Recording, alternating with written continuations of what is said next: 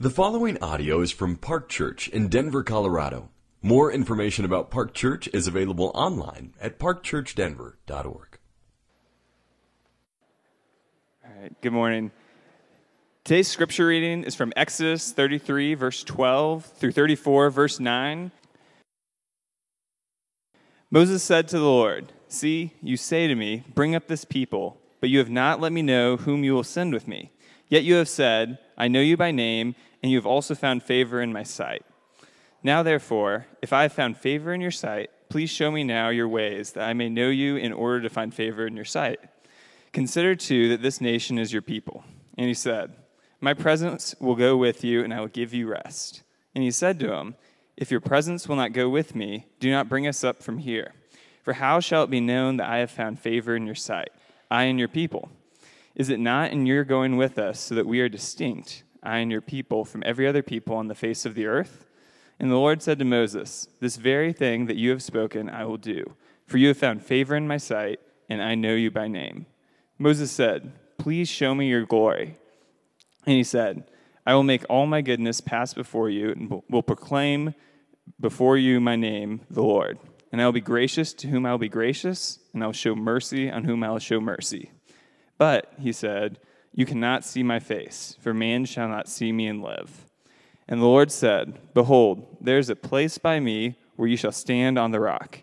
And while my glory passes by, I will put you in a cleft of the rock, and I will cover you with my hand until I have passed by. Then I will take away my hand, and you shall see my back, but my face shall not be seen. The Lord said to Moses, Cut for yourself two tablets of stone like the first, and I will write on the tablets the words that were on the first tablets which you broke. Be ready by the morning, and come up in the morning to Mount Sinai, and present yourself there to me on the top of the mountain.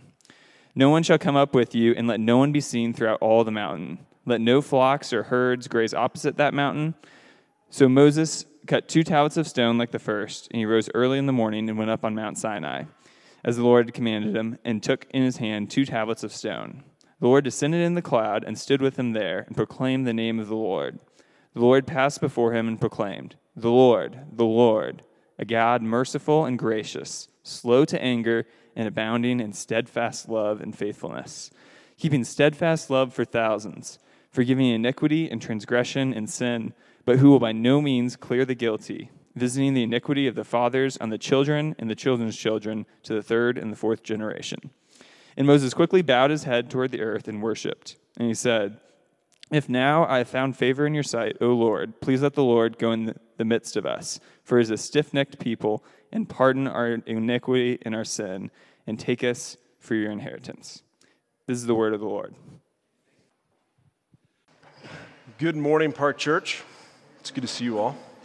My name is Neil, on staff here, and we have uh, we normally have a lot of guests with us. We have particularly more this morning uh, because we're doing baptisms uh, right after the, the sermon. And so, just a, a quick note for parents uh, with kids down in, Par- in Park Kids right now. If you guys want, when I'm praying, um, you should all be praying as well. But you can also go down and get your kids um, right as I'm closing out the sermon um, and finish it up with a prayer. I, I there's just so much power in testimony, and we, we always have our folks share um, a little bit of their journey with Christ and how they came to faith in Him and why they want to be baptized.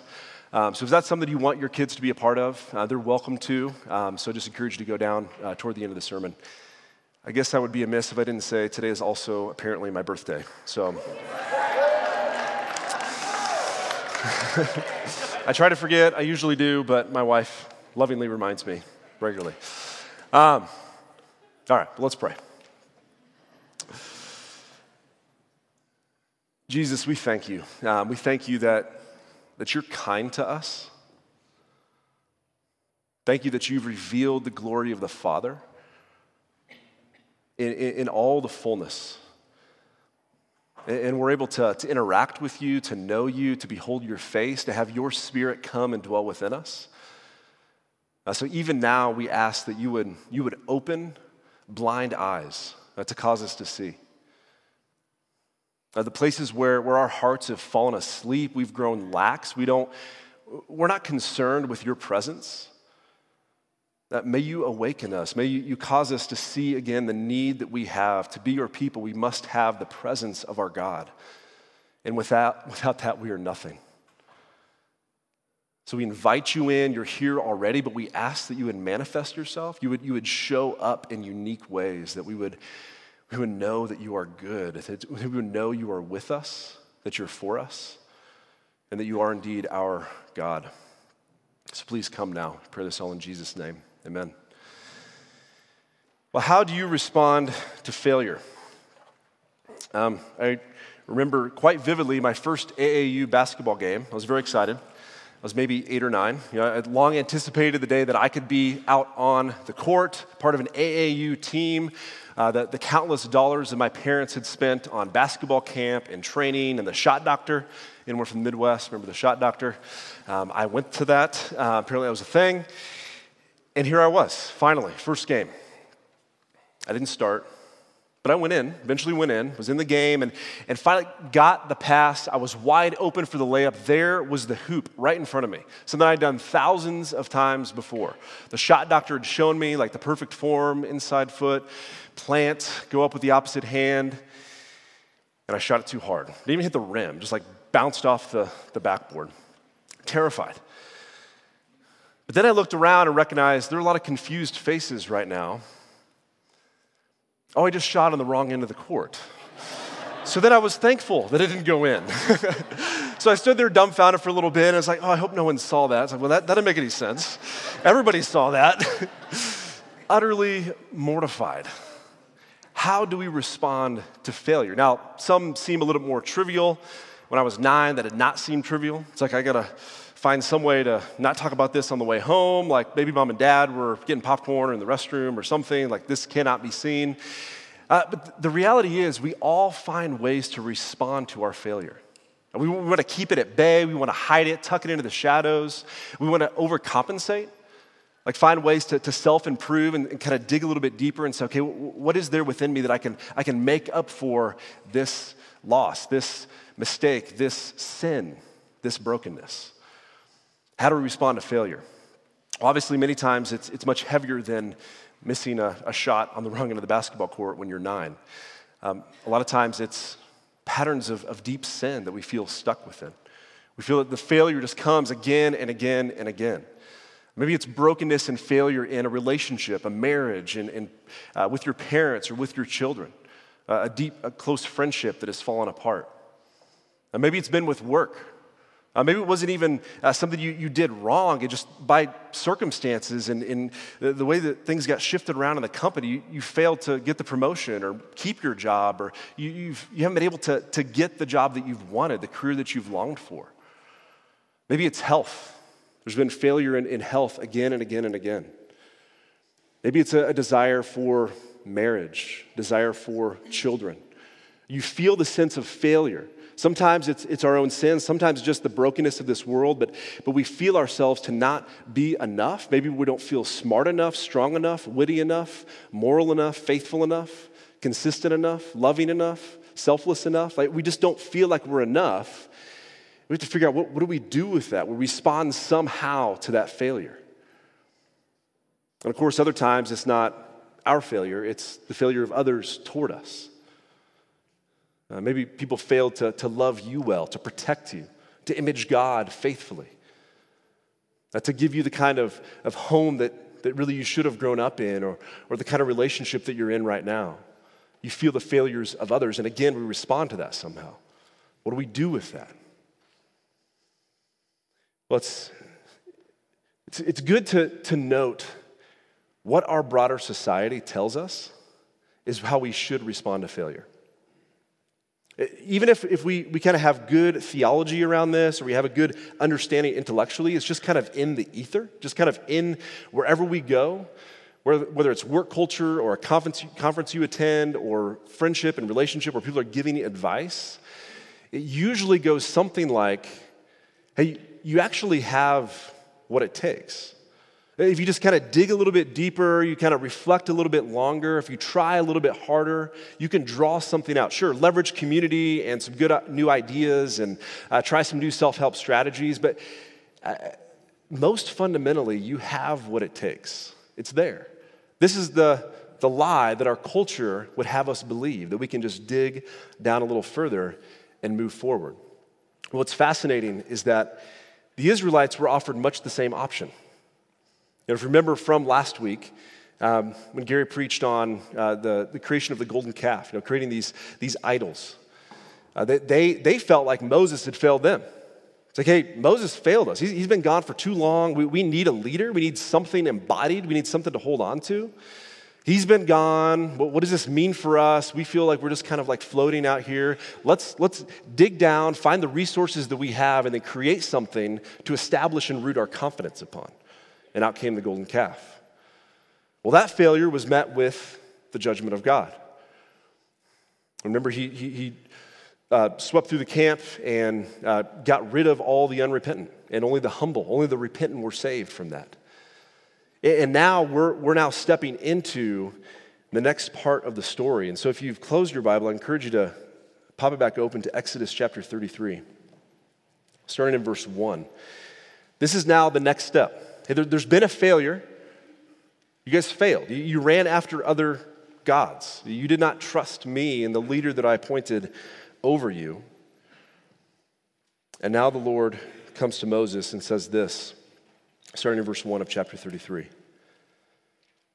The Lord said to Moses, Depart, go up from here, you and the people whom you have brought up out of the land of Egypt, to the land of which I swore to Abraham, Isaac, and Jacob, saying, To your offspring I will give it. I will send an angel before you, and I will drive out the Canaanites, the Amorites, the Hittites, the Perizzites, the Hivites, and the Jebusites. Go up to a land flowing with milk and honey. But catch this. But I will not go up among you lest I consume you on the way, for you're a stiff necked people. But I will not go up among you. So, so God, in, in essence, is saying, all right, all right, Moses, time to, time to move on from Sinai. Like, you're not designed to, to stay at Mount Sinai. You guys are designed to go to the promised land. That's, that, that's the whole Exodus um, end goal and purpose, is to get to that place where God is going to dwell with his people in, in perfect unity. And you're going to have the blessings, and I'm, I'm calling you to continue to go and pursue that promised land but my presence will not be with you anymore. So you get the stuff, you get the pursuit of the good life, you get the, the running after this promised land, but I will not be with you. I, I wonder how many of us would, would prefer that.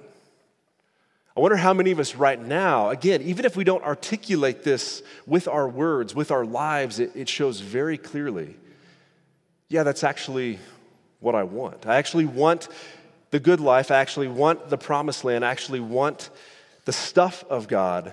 And I, really am not all that concerned with his presence. I just want the thing that I feel that I'm lacking right now. And so, how would you respond? You have to begin asking yourself right now, how would you respond if, if God came up and said, okay, time to get up and go, go pursue the thing? I'm even going to send an angel before you and you're going to wipe out the enemies, and you're going to have this new life in this promised land with all the, the stuff that I've given, but I will not be with you. My presence will be absent. But when we respond to life this way and say, yeah, that's actually okay with me. Or, or I'm just kind of indifferent. It's like, ah, hey, that'd be nice. It'd be nice to experience the presence of God.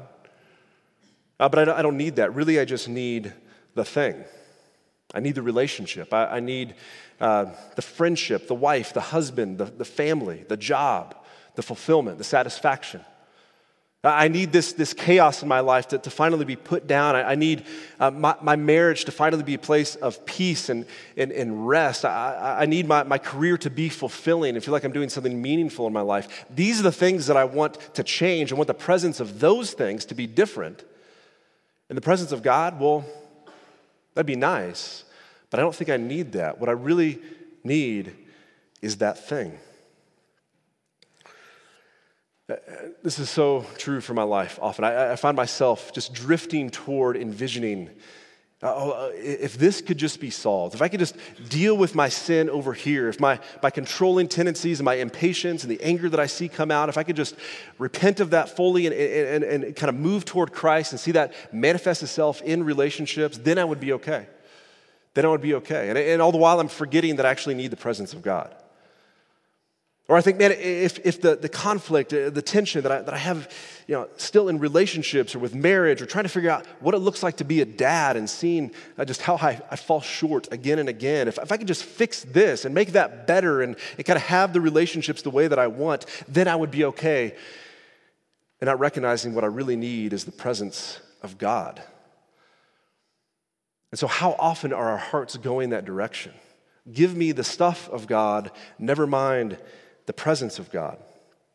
Uh, one author that has been an Australian pastor that's been really formative for us, especially lately as a leadership team, um, a guy by the name of Mark Sayers. If you guys can listen to anything or read anything by Mark Sayers, do it. Uh, in fact, if you're looking for a new podcast, this cultural moment, Mark Sayers and a pastor, I see a few smiles and air high fives those of which have already found this cultural moment. Uh, John Mark Comer, pastor in Portland, and Mark Sayers, pastor in Melbourne, Australia, uh, they basically just talk about Western society and culture and how to make sense of that where we are today. So, highly recommend it.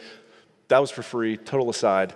Mark Sayers, in um, a number of different talks, but also his book, Reappearing Church, he talks about this idea of, of progress without presence. That, that we are a society that, by and large, Western culture is marked by this desire to progress, to move into a state of, of constant progress, to, to move forward, kind of how we ever want to customize and define what that looks like. But we don't feel like we need the presence of God. In fact, we would prefer oftentimes not to have the presence of God because He tends to meddle, he tends to convict and push and challenge and, and call us into something different and better. So we, we want progress, but we don't really want the presence of God.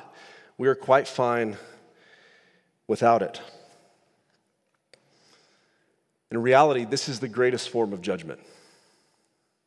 The greatest form of judgment is for God to, to give us the stuff, to give us the enjoyment, to give us a sense of satisfaction, kind of like a limited happiness and joy but for Him to be absent from our lives, from our community, from our church. So things feel like they're going quite well, perhaps. Maybe even this morning you come in, it's like, actually, I, I feel like I've got a decent handle on life. Sure, there are a few areas, a few pockets that I, I kind of need to work on and, and, improve on a little bit, but for the most part, I, I think things are all right. And all the while, we don't care that we don't experience the presence of God. Or we do feel the absence. We, we do feel the, uh, the aching and the longing for something to be different, but we think we just need to secure that. And we don't concern ourselves with actively seeking out the presence of God. And so, where in our lives are we okay with, or are we pursuing progress without presence? This is the greatest form of judgment. Well, what, what is this? How do we describe that? Well, it's certainly not Christianity. It's certainly not following Jesus. And at some point, if we see that rising up in our hearts again and again and again, that we, we just want the stuff of creation, we want life to look a certain way, and we're, we're laying down our lives and making sacrifices to attain that, and we don't desire God, that we need to begin to ask ourselves what, what it is, is that we're actually seeking. What, what are we worshiping at that point? Because it isn't Jesus. It isn't the God who's created us and saved us. It's clearly something else or some set of other things or people or dynamics in our life looking a certain way. Because in salvation, what God does is He gives us Himself. In salvation, we get God. And so we must understand the need for God's presence. Well, it seems like the, the Israelites understood this. Look, look with me in verse 4 chapter 33. When the people heard this disastrous word, they mourned, and no one put on his ornaments. So immediately, once Moses relays this message, they recognize it as disaster. Do we recognize it as disaster? That God would be absent from us. And they mourned. They were willing to be honest and name that reality and sit in that and say, This is not okay. Things must be different. And no one put on his ornaments as a sign of, of, of saying we, we don't want to move forward. We don't want to have a, a sense of celebration or being okay without the presence of God. And then verse 5 For the Lord had said to Moses, Say to the people of Israel, You are a stiff necked people. If for a single moment I should go up among you, I would consume you. So now take off your ornaments that I may know what to do with you. Therefore, the people of Israel stripped themselves of their ornaments from Mount Horeb onward. And so they responded with this repentance, the shedding of anything that, that would connect back to um, the, their building of the, of the idol, of the golden calf. You know, their, their ornaments, they use their jewelry, their gold to create that. And so any, anything that would connect back to it, they're willing to shed from their lives. And as a sign of saying, we, we do not want to move forward without the presence of God. In fact, we cannot move forward without it. And then look with me in verse 7. Now, Moses used to take the tent and pitch it outside the camp, far off from the camp. And he called it the tent of meeting. And everyone who sought the Lord would go out to the tent of meeting, which was outside the camp. Whenever Moses went out to the tent, all the people would rise up, and each would stand at his tent and watch Moses until he had gone into the tent. When Moses entered the tent, the pillar of cloud would descend and stand at the entrance of the tent, and the Lord would speak with Moses. And when all the people saw the pillar of cloud standing at the entrance of the tent, all the people would rise up and worship, each at his tent door. And so here we, we don't have the tabernacle anymore. We have this separate tent of meeting that's outside the camp. God's presence has moved outside. Moses was still able to go. So, a sign of his grace and his mercy. Moses was still able to go and mediate and, and, and spend time hearing from God. And the people are, are there standing at the edge of their tent, just anticipating, like, what is he going to do with us? What, what's going to be the outcome here? Like, is there any hope for us to move forward? We, we, we, we long for his presence. We want to find out what is going to happen. And so maybe you find yourself more in that place this morning. We were like, no, I, I actually don't want progress without presence. And in fact, I, I feel the absence and I, I ache for God to, to show up in some way. I so long for him to, to show his nearness, to show his face, to show his kindness, to know that he is my God, that he is for my good, that he has drawn near to me. These people are hungry for the presence of God, and this is the place that we need to be.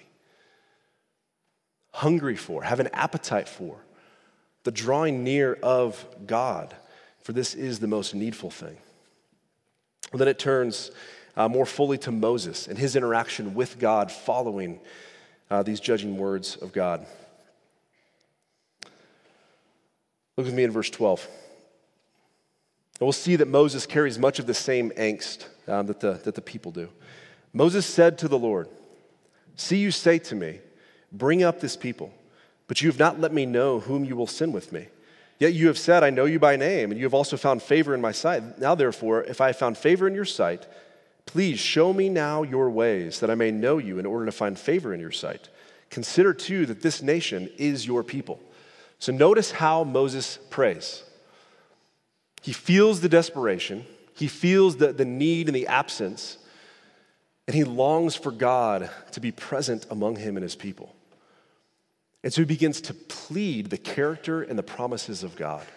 It's like, God, you've, You've said you, you show favor to me. You've said that you're actually going to lead your people out of Egypt and then send us to the promised land, going with us, being our, uh, being our God, so that you may dwell among us and we, we may be your people. And now you're saying you're not going to go with us. God, I'm holding up your words here. I'm holding up your promises of what you've said. I'm holding up who I know you to be, but then also the reality that I'm experiencing right now, and there seems to be a gap. There seems to be an experiential difference here, and I want this to be true in what I actually live and experience, and how this can inform our prayers, pleading the promises and the character of God. What do you know to be true of who God is? What do you know of his promises, his words that he's declared for us as his children, those he has brought in, brought near because of Jesus? And you say, okay, that, that's true, but is it? Because I, I'm not feeling that. I'm not experiencing that. I, I, don't, I don't think that's actually true because I feel his absence. And so, so often we can just say, well, if those promises are true, then at some point it's just going to show up. And here we have Moses interceding on behalf of the people and for himself and say, God, this is true. You have said this. Thus saith the Lord. This is your promise. You're a faithful God. How do I make sense of this? I am not experiencing the fullness of what you've promised. And so may we pray this way. Where we feel the absence of God, we don't experience His promises in that reality. May we hold up, God, I, I know that you have declared me to be righteous and pure. You've brought me near as a father to a son or a daughter. You've given me Jesus and your Holy Spirit. I, I know these things to be true. Oh, make them true in my experience. Oh, bring these promises to bear right now. Right now. I, I need this. I need you to show up. I need your words to be true in what I experience. Well, look how God responds. It's actually quite powerful. Look in verse 14. And he, Yahweh, said, My presence will go with you, and I will give you rest. My presence will go with you. Another way to translate this, and I will dispel your anxiety.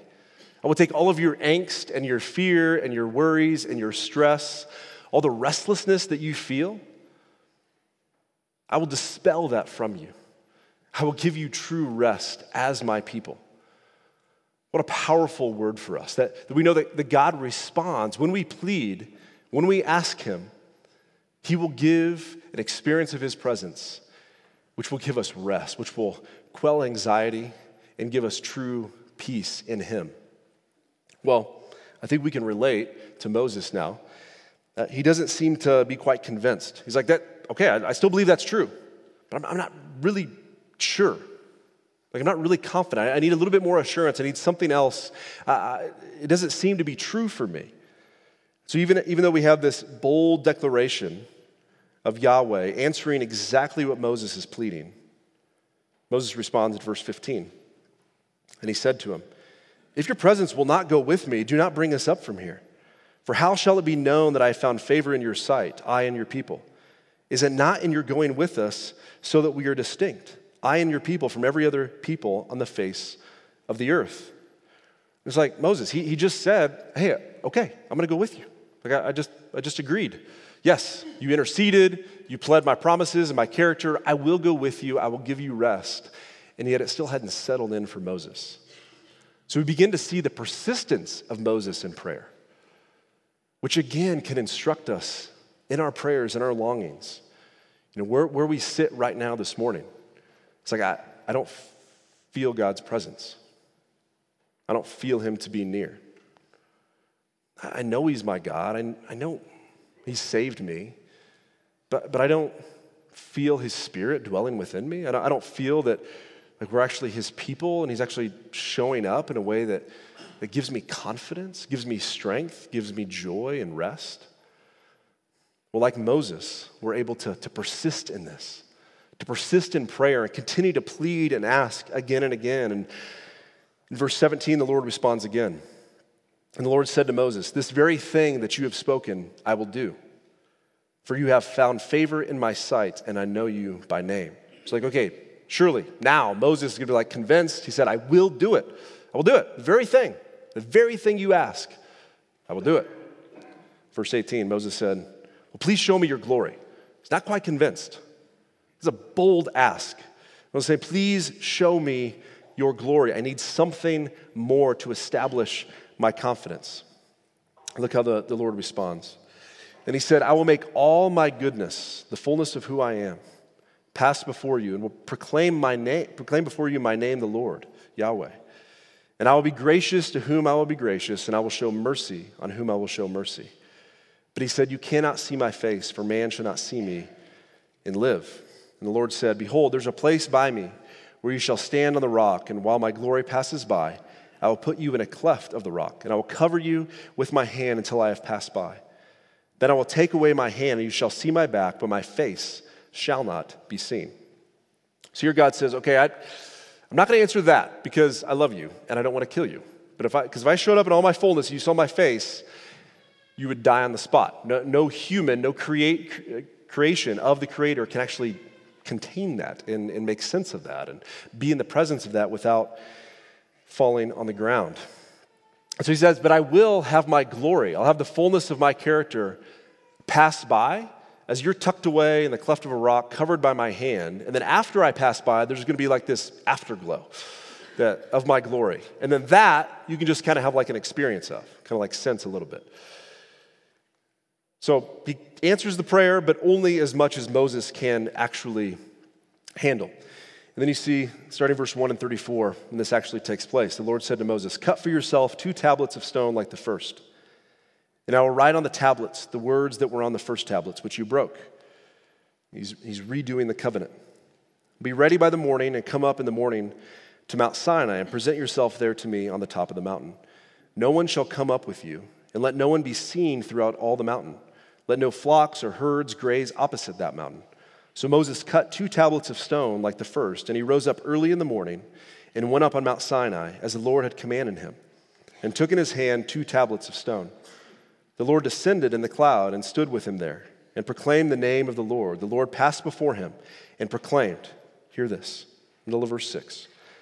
The Lord, the Lord, a God merciful and gracious, slow to anger, and abounding in steadfast love and faithfulness keeping steadfast love for thousands, forgiving iniquity and transgression and sin, but who will by no means clear the guilty, visiting the iniquity of the fathers on the children and the children's children to the third and the fourth generation. And Moses quickly bowed his head toward the earth and worshiped, and he said, If now I found favor in your sight, O Lord, please let the Lord go in our midst, go in the midst of us, for it is a stiff necked people, and pardon our iniquity and our sin, and take us for your inheritance. So here we have God responding as much as he can and giving of himself as much as is possible for, for Moses to, to handle.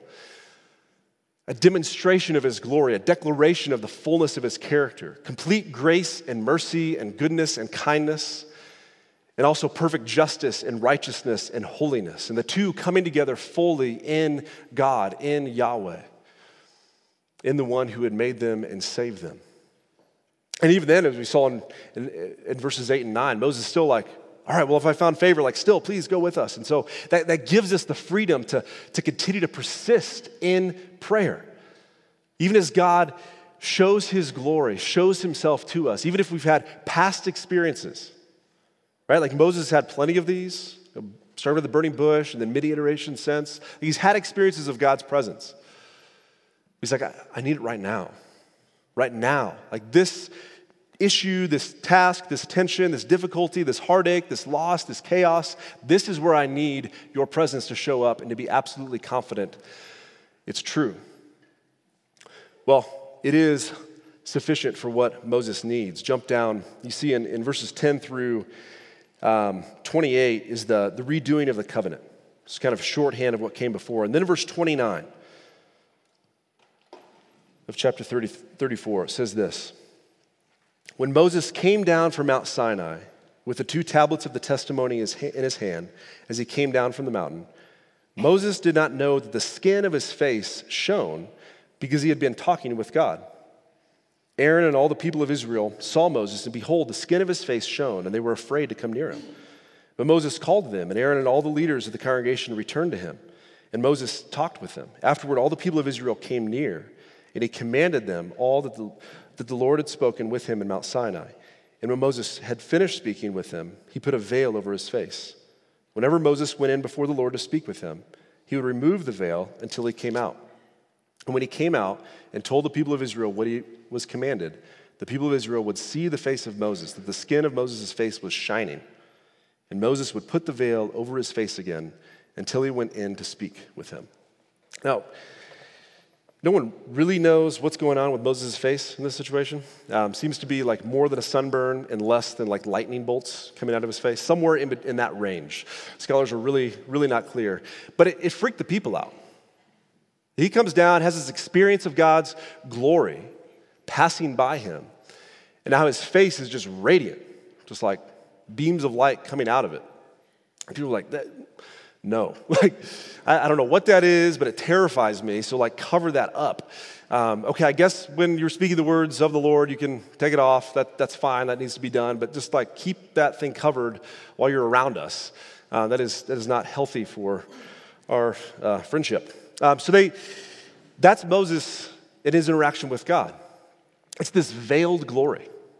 It's a genuine experience of it, but it's the afterglow of God passing by that Moses kind of gets a sense of. It's, it's a veiled experience for the people. It's real, it's genuine, it's enough for them to be sustained. Oh, but it's, it's really small by comparison. And this is where I want us to see the new covenant that we have in Jesus and how much better it is. So, if you would flip over to the New Testament, uh, 2 Corinthians.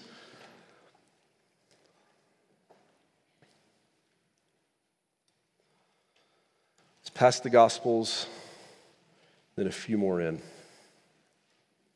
2 Corinthians, starting, uh, we'll be in chapter 3, starting verse 4.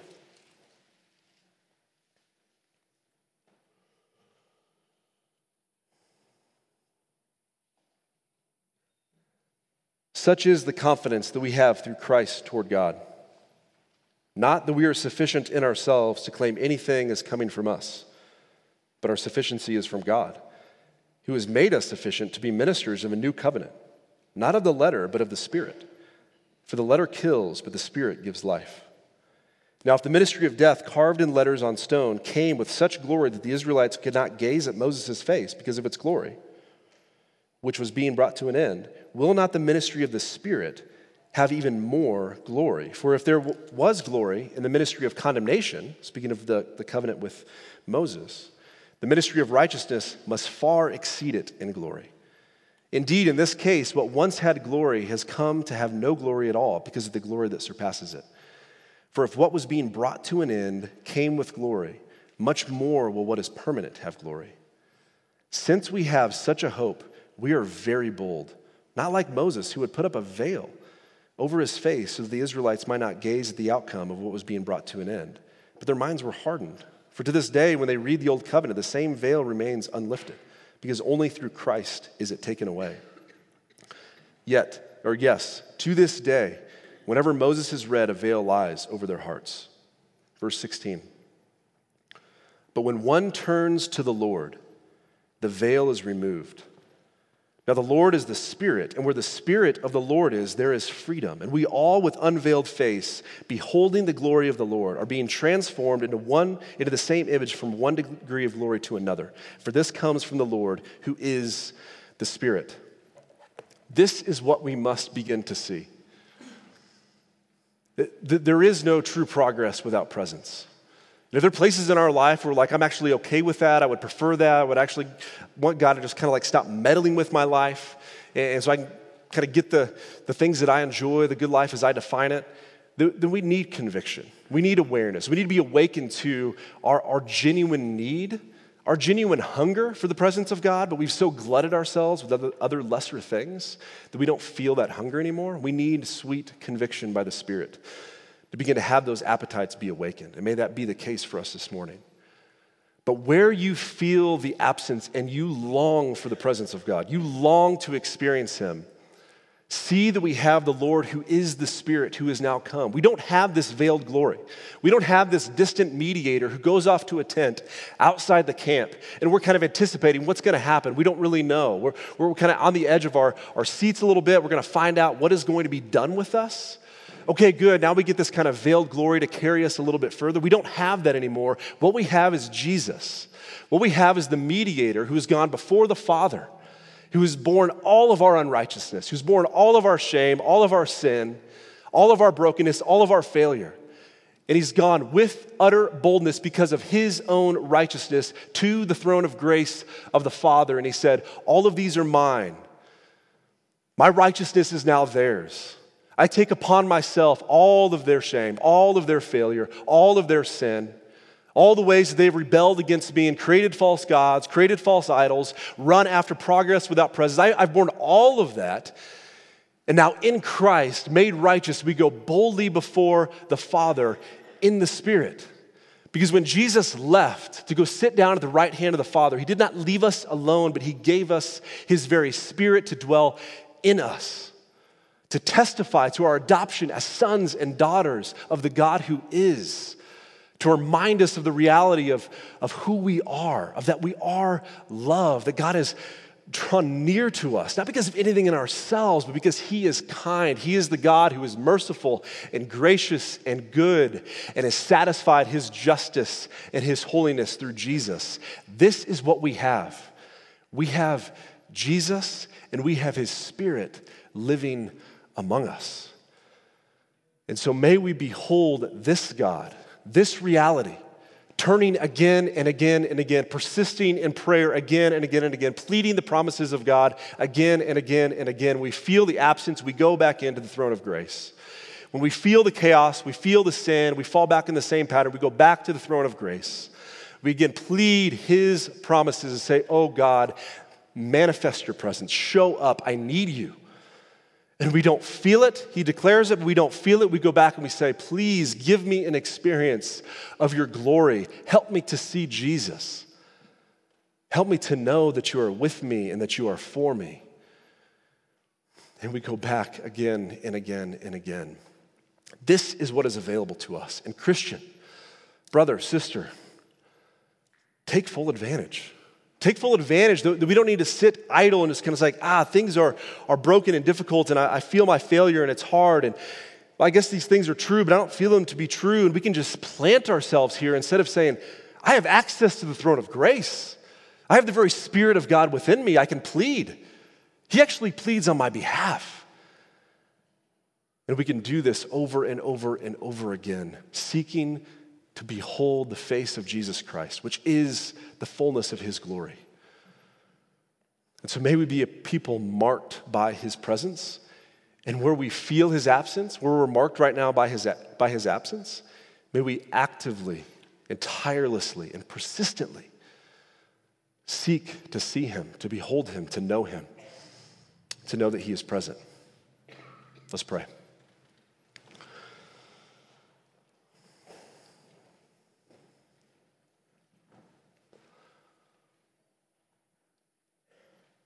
Oh, Spirit, we know that, that you are here. Uh, we know that you're near.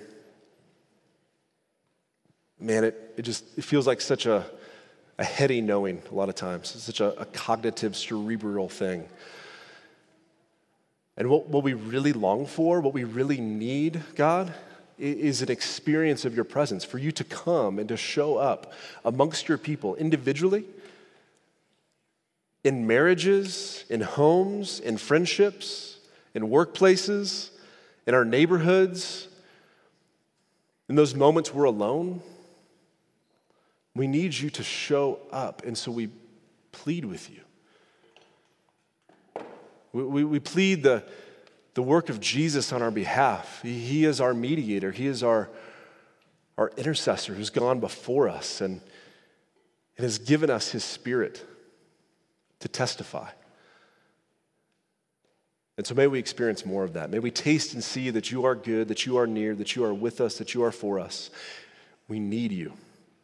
So please come. Pray this in Jesus' name, amen.